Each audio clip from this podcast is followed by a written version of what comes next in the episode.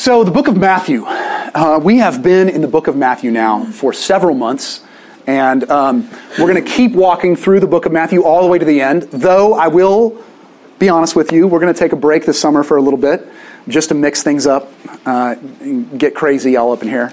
Uh, but don't worry, we will return to the book of Matthew and we will finish the book of Matthew. Um, but this is, honestly, this is without a doubt one of the pinnacle verses of the entire book. Um, what's the? Does anybody remember the theme verse for the book? Repent, for the kingdom of heaven is at hand. Theme verse for the entire book. Um, John brings that in, and Matthew talks a lot about John in, the, in this book. Um, and then Jesus is the one who fully uh, ushers in the kingdom. John is the one, remember, John the Baptist is the one who calls to repentance and then Jesus brings in the kingdom of heaven. And we've looked at what is the kingdom, how do we enter the kingdom, we've looked at what the principles of the kingdom are, we've looked at how Jesus brought the power of the kingdom, we've looked at all kinds of stuff. And, and over the last couple of weeks, we've looked in, in chapter 11 of Matthew at the doubting of John the Baptist. It's, it's, it's an interesting passage. It's, it is a bit strange, honestly. Um, this person who's the forerunner to Jesus comes to Jesus with a question of doubt. And John the Baptist says, Are you the one? Are you the one? Are you real? Because I'm in jail and it looks like I'm about to be put to death. I need to know. Are you who you say you are? And Jesus sends some of sends John's disciples back and says, Yes. Look at how I have brought the kingdom. Look at how I've preached good news to the poor. Look at how I have healed. Look at my teachings. I am the one. I am the only. And so Jesus goes on in chapter 11 to describe what it means that he is the one, that he is the only. And we see it here. Let's start with verse um, 25. We're going to go all the way to 30 today. We'll start with 25. At that time, Jesus declared, I thank you, Father, Lord of heaven and earth, that you have hidden these things from the wise and understanding and revealed them to little children. Yes, Father, for such was your gracious will. All things have been handed over to me by my Father, and no one knows the Son except the Father, and no one knows the Father except the Son, and anyone to whom the Son chooses to reveal him. Come to me, all who labor and are heavy laden and I will give you rest. Take my yoke upon you and learn from me, for I am gentle and lowly in heart, and you will find rest for your souls. For my yoke is easy and my burden is light. It's an incredible passage, isn't it? These are, these are just delightful words of comfort from Jesus. And he's saying, He's saying to John the Baptist, he's saying to his disciples, and he's saying to all people everywhere. He's saying, Come to me, all you who are weary and heavy laden, and I will give you rest. We're going to unpack that this morning in three, by looking at three different things. If you're a note taker, these are the three points of the sermon. First of all, Jesus says, Stop. But we can't stop. That's point one. Jesus says rest, the Greek word is stop or cease. Number one, we can't stop. Number two, we long and desire and wish we could stop. That's number two, point two, Jesus makes here. And lastly, thirdly, Jesus is our rest. Jesus provides rest. We, so let's start here. We can't stop. We can't. Uh, I was reminded this week, the iPhone, right? That this is an this is an example of us not being able to stop. So. Uh, the reason I bring the iPhone is because Steve Jobs is the one who you know is credited with creating this. He, I don't know if you know who Steve Jobs is. He was the former, uh, he kind of founder and CEO of Apple Computer Company. And um, the iPhone, especially when he introduced it, I don't know if you've ever seen one of his keynotes. You ever seen one of his keynote speeches when he gets up in front of people and introduces a new product? It's incredible. So he got up, you know, and he had the original iPhone, and he stood up there and was like, This is revolutionary. This will change the world. And it did. He was right. It did, but here's what's interesting. It was touted when it first came out as an incredible communication device. You're going to be able to stay in touch with everybody through this thing. But I mean, the reality is, please, please. That's not, that's not what it was invented for, and that is not the first to do that, right? Remember what we had before these, before smartphones? The little flip phones and the little bricks, the Nokia bricks that you shoved up to your face, right? So it was by no means the first cellular communication device. So what was it? What was it then? What, what was so rev- why do millions, literally now, billions of people have these things? What is the appeal? Well, I would say, and I, I don't think Steve Jobs would agree with me, and I don't think Apple would agree with me, but let's stick this out. I would say this is the greatest distraction device ever made. It is incredible. It's so good at distracting because uh, I remember when it first came out, and you had just like the apps that came with it. And then about a year later, I think it was about a year later, or nine months, this thing called the App Store popped up. Remember the App Store when it first came out? You guys, I don't know if you had smartphones back then. I was on the cutting, bleeding edge of all this. I had the first iPhone. I remember the day I was on vacation in Florida. I remember the day the App Store went live, and it was like, oh! my distractions just went up tenfold. I can be distracted at all times now. Um, and I thought it'd be good uh, for us to look at some statistics um, about apps. Okay. App Store optimization company Sensor Tower released its data digest for the first quarter of 2016, analyzing application downloads and trends on iOS and Android. So this includes Android. It's not just the iPhone, right? Every smartphone has followed, uh, copied uh, what's going on here. In Q1 2016, that's quarter one 2016. So one quarter, that's a fourth of the year, okay? Just to be clear. Apps were downloaded 17.2 billion times worldwide on the iTunes App Store and Google Play combined. It's an increase of 8.2% year over year. Of those 17.2 billion app downloads, 11.1 billion were for Android apps, while 6.1 billion were for iOS. In terms of worldwide game downloads, specifically, the quarter saw users download more than 6.7 billion games on iOS and Android combined, up from 6.4 billion in Q1 2015. Overall, games were the top category on both iOS and Android. Okay. I experienced the distraction of this this week.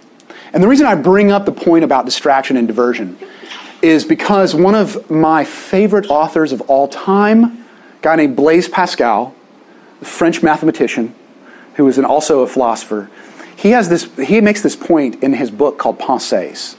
And he says, distractions, if you say distractions are bad for a human being, you don't understand human beings. He says all the philosophers, they make fun of people who chase a rabbit all day with a gun. All day long, chase a rabbit with a gun. Right? Okay, that's France in like mid 19th century we, we chase deer now and, and other things, or fish in a pond or something along those lines. And he's like, he's like the philosophers um, uh, denigrate these folks that chase a rabbit all day with a gun. And they, and they call them silly and foolish. And he said, the philosophers do not understand human nature. Human nature needs distraction. Human nature needs diversion. Why? His point in the book, it's phenomenal. I highly recommend you read it. If a human being stops we become miserable. If we stop, if we stop the treadmill, and this is my point earlier, Scott, when I said um, the number, anecdotally, the number one response when you talk to somebody and say, How are you doing in modern America? The answer is what? Busy, right? Busy. And, and I, I often ask people, good busy or bad busy? Because there, I believe there's such a thing as good busy. Honestly, we are in a cons- constant distraction mode. Because if we stop, and I don't think we can, um, this is my theory. This is, this is what I'm, I think Jesus even is saying this. We can't stop and rest. Why? What is the deeper point here? Why can't we stop? It's because when we do stop, we're reminded of how miserable life is in general and how miserable our life is in particular. Here, let me go one step further. This, is a real uplifting sermon today. There's an incredible amount of suffering in this world. There's an incredible amount of pain in this world. There's an incredible amount of conflict in this world. And there's death. All the time, everywhere. You cannot escape it. It's 24 hour news cycle, even now, for us on the news channels. But on top of that, and I think even more importantly than that, I don't think that is the number one source of our inability to stop and to pause and to be quiet and to rest. I think more importantly, when we stop, we realize our failure. I think that's the number one reason. And I think that's what Jesus is getting at in this passage today. Our failure. I don't care what your standards are. I don't care if it's your own standards you're trying to live up to that you just made up. I don't care if it's the Bible standards. I don't care if you've never been to church in your life until today. You have standards in your life that you are not meeting. You are not meeting them. And you know it, and when you stop, you're faced with it. It screams at you. And it is incredibly hard to swallow. It's incredibly hard to remember. It is a state of misery that we are in on this earth. And Jesus knows that. When Jesus says, Come to me, all you who are weary and heavy laden, he is not just talking to the Pharisees. The Pharisees at that time, the religious leaders, the teachers of the law in Judaism, the Jewish leaders, yes, had one form of what I would call weariness and being heavy laden. In fact, in chapter 23 of Matthew, Jesus actually accuses them of laying heavy burdens on people that they can't carry. So they were absolutely struggling with massive burdens. But, but y'all, let's not kid ourselves. It's not just the Pharisees. It, it's not even just religious folks. It's not even just churchgoers. Everyone walking on this planet is struggling with the fact that they have standards they are not meeting, that they're hypocrites. It's a difficult fact to swallow, but Jesus knows it's true, and he says, Come to me. Come to me. There, you can't stop, but you know you need it and you know you want it. And that's my second point. That's the second point from the sermon this morning. We, even though we, can, uh, I was like, where's my notes? Even though we can't stop, actually, you know what? Before I get to the second point, a quick um, personal personal point. Um, I was reminded of this, this fact this week when I saw an Instagram post Christy had on her phone. And it was of my sister um, sitting in uh, one of those like comfy, big hospital chairs uh, getting her chemo treatment. Right? And he said, you know, we're praying for God to carry us through this. She has like 14 weeks or something like that. And then Christy was like, oh, yeah, she's doing terrible. You know, she's throwing up and it's just awful. Um, and I was like, okay, uh, iPhone, help me out here. So I scroll, you know, I'll go to news quickly so I can distract myself from that thought. And so I go, and then it's like all this stuff about Comey and the FBI, and I'm like, oh! So then I put on a phone game, and I was like, oh, yes, okay, finally. I'm thoroughly and, and, and wonderfully distracted right now. You know, just kind of making those curves. It was a racing game. You know, it was like turn one. Oh, I made it. Okay, that's pretty good. I'm in first place. Oh, turn two. Yes uh, I need to finish this race with, uh, with passion, right? But I, it, it, was, it, was, it was helpful. I'm not saying it was good. I'm not saying it was right. It was helpful. I was distracted, even if for that moment, because why? I can't stop. I can't stop and think about the misery. But Jesus says to us in this same passage, the reason he calls us to himself in that burdensome weariness of life is that he recognizes, the Bible recognizes, God, because he created us, recognizes that we long for rest. Even though we never get it, even though we know, we honestly don't even know how to find it, um, and the best we can do is diversion. I mean, that's the best we can do, is divert ourselves from it. We still long for it. We still have this sense that there is rest out there. And one of the reasons I think that we, we have this sense that there is rest out there is that we, we have what C.S. Lewis calls uh, the hint of Eden. Right? We're reminded that this isn't, this world the way it is, the way my life is, is not always how it's supposed to be. It's not how it's always going to be. Hebrews, the, the book of Hebrews, the writer of Hebrews, talks about this. He talk, the writer of Hebrew talks about heaven. And in chapter 4, the, the author of Hebrews compares heaven to the promised land from the Old Testament. Because the promised land in the Old Testament, if you read about the, the Israelite people, God's chosen people, they were promised what? This land. And what was in this land? What was so special about this promised land? Well, rest. That was the point. It's going to be a land flowing with milk and honey, and you can rest. You can finally have relief. Why? Because God's going to be there. We're getting to that in a second. But here's how, um, let me read from Hebrews for just a second. This is the author of Hebrews, verse, chapter 4, verse 4. For he has somewhere spoken of the seventh day in this way, and God rested on the seventh day from all his works. And again in this passage he said, They shall not enter my rest. Since therefore it remains for some to enter it, and those who formerly received the good news failed to enter because of disobedience.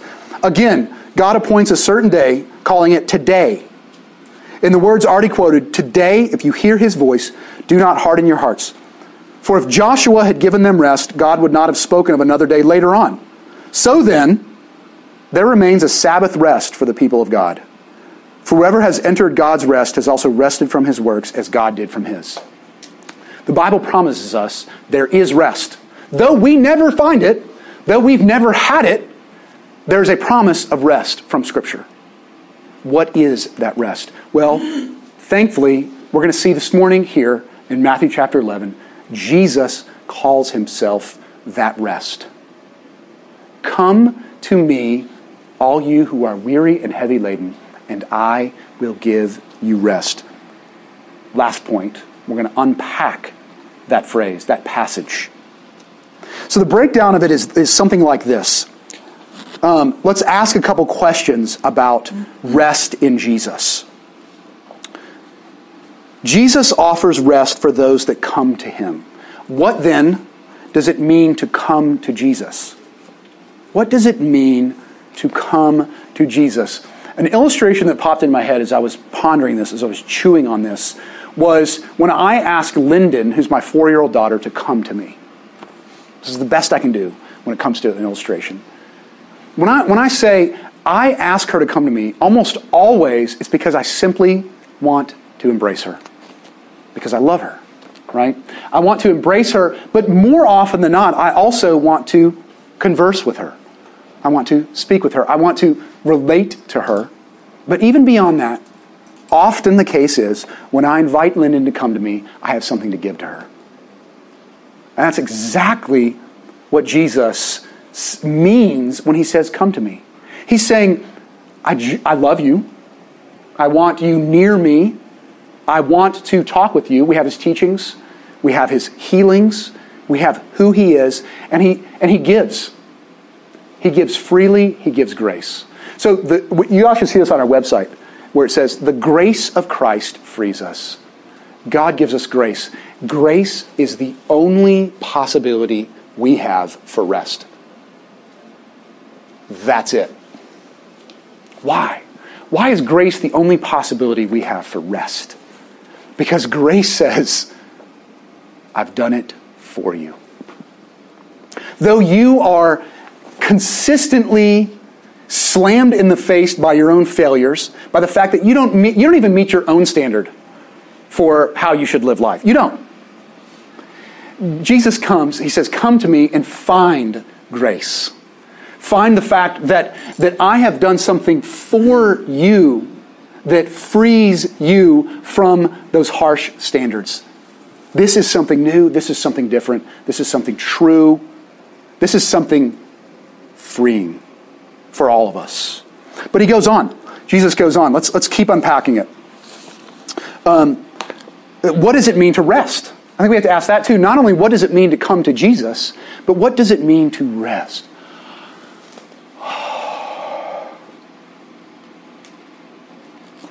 In the Greek, as I mentioned earlier, it means to cease or to stop. And I think one of the best pictures God has given us of rest, of ceasing, is, is literal rest. like literal sleep. Think about sleep. What, what voluntary effort do you put in when you sleep? Zilch.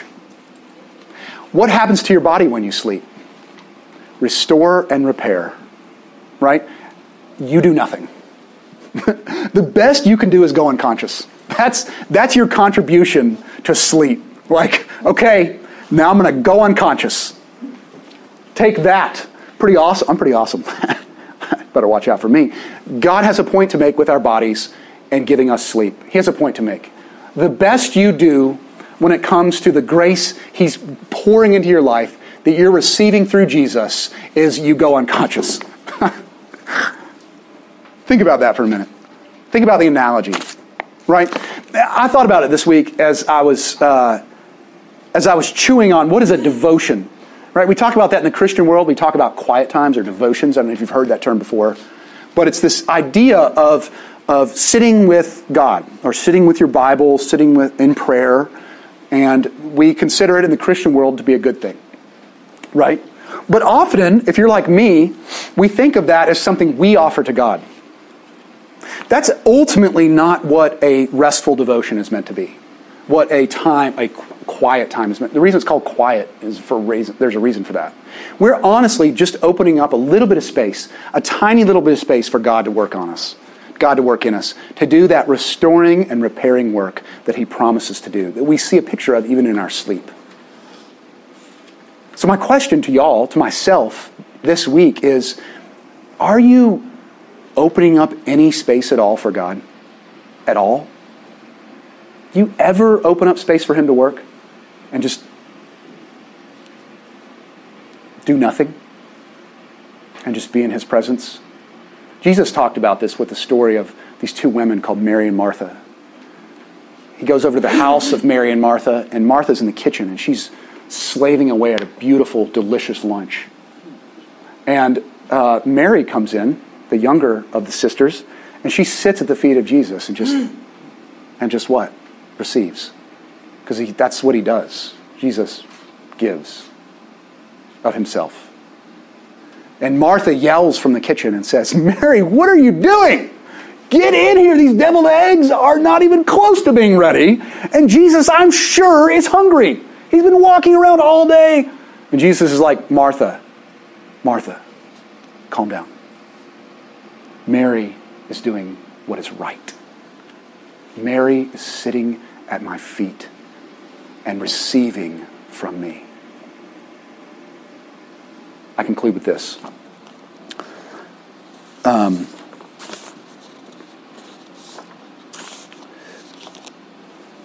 what does it mean to have a yoke with Jesus, to be yoked in with Jesus, and it be light? and a he, he calls it he calls it easy, and he says it's a light burden to be yoked with Jesus. I think there's three things um, that Jesus is getting at when he says that. The word easy in the Greek, if you study it a little bit, doesn't actually mean easy. it means proper fit. Proper fit. When we are in line with Christ, we find our proper fit in life. And this is what Jesus is trying to get at when he says, Come and follow me in discipleship, and you will also find rest. I struggled with that this week. I struggled with it. Because my understanding of discipleship of Jesus is hard, right? Costly. Like, count the cost. Really difficult. And Jesus here says, it's, re- it's I promise rest if you follow me in discipleship. Well, I think he's getting at this, this sense that when you are in line with God's purposes for your life, for this world, for humanity, there is a sense of rhythm. There is a sense of what I would call restful activity. I mean, if you look at the Sermon on the Mount, you see it all over the place. Jesus is like, whoa, hold up on the conflict. Turn the other cheek. Love your enemies. Do not judge. Do not worry. These are incredibly restful things he's talking about in a world around us that's absolutely chock full of conflict, full of, of anger, full of stress, full of, I got to get back at you. He's saying this is restful activity. When you get in rhythm, and the rhythm, I think, is just living for others. LFO. LFO. Like, I experienced this one time when I was, and the only reason I say LFO is because that's a band. They were called Live for Others. Remember? Yes, thanks, Scott. When I was at camp, um, this, this, I remember, uh, first, I was just a brand new Christian, and I was, I was helping care for these middle schoolers. And I remember they were teaching us about servanthood. And I, I didn't understand, I didn't know what that even meant. Servanthood. I was like, whatever. This is to be fun. I'm at camp, I'm outdoors. And uh, there was this whole series they were teaching about what it, what it means to live like Christ. And so I started waking up every morning when I was at this camp and I would pray, Lord, help me to LFO, live for others. Lord, help me today, live for others, live for others, live for others. And it just became a mantra of my life. And by the end of that summer, I was working possibly the hardest I've ever worked in my life. And I was having the most incredible, restful, delicious, wonderful time. It was, it was unbelievable. I felt, I felt like I was like I was in the zone. I was in this like like roller coaster almost, where I was getting pulled along. And I think that's what Jesus is getting at. It's this sense of this is what you were made for. When you get into this rhythm, you're going to find that it's actually really smooth. That there's a lot less friction in your life when you get into the rhythm of my teaching, of discipleship following after me, and there is rest. There is a lightness to it. It's like my friend, Frank Margaron, when we went on spring break. And he decides that he's going to drive 14 hours to see this girl that he was in love with for two hours and drive 14 hours back on spring break. And we're like, you're insane. You're crazy. You're nuts. Don't do it. And he did it. And he's like, it's no big deal when he got back. No big deal. Smooth. Smooth. Because he knew what was at the end of that trip. He understood the love at the other side of that trip. And it felt easy. And I think that's what Jesus, finally, this is our conclusion, is getting at. He's saying, when you get at my feet and you receive from me not only grace, but an understanding that I don't just tolerate you, I treasure you, I love you. When you get there and you get that, you receive that, combined with his vision, God's vision for what life truly is about, and you get into that rhythm, the living for others, Jesus is like, you're going to discover this is like sailing. It's, it, you're going to change the world. You're going to find the peace and the rest that you've always longed for, even though you're not laying down. You're not laying on a couch. Because that's how most of us think of rest, right? Laying down, like sprawled out on a couch, like, oh, finally I'm resting. Jesus is like, that's not, you, you'll be miserable. you'll be miserable there too. I have a rhythm for you, Jesus says. Come to me. Let's pray. Lord God, um, teach us to sit at your feet. Lord, I am so busy. I'm so distracted. I'm so, ah, I'm so miserable. Uh, Lord, I pray that help me to sit there, to find you there Lord, and to, to understand what it means to live for others as you love me deeply. Lord, I pray that for everyone here this morning. Lord, I pray for those that have been running from you, that have been running to lots of other things, that have been distracting themselves, Lord, because it's human, it's normal, it's perfectly fine. But I pray, Lord, this morning that they would put the distractions down maybe for just a second and that they would freshly experience your grace. Your grace that says, you can't stop. You can't do it, but I've done it all for you. And you can rest in me. Jesus, rest our hearts today. And I pray that as we come to your table, as we see this picture, this visible sign that you've given us, that you died for us that you died to fill us and that you died to be in us. I pray that we would see that as we celebrate your meal together today. We pray all this in your name. Amen.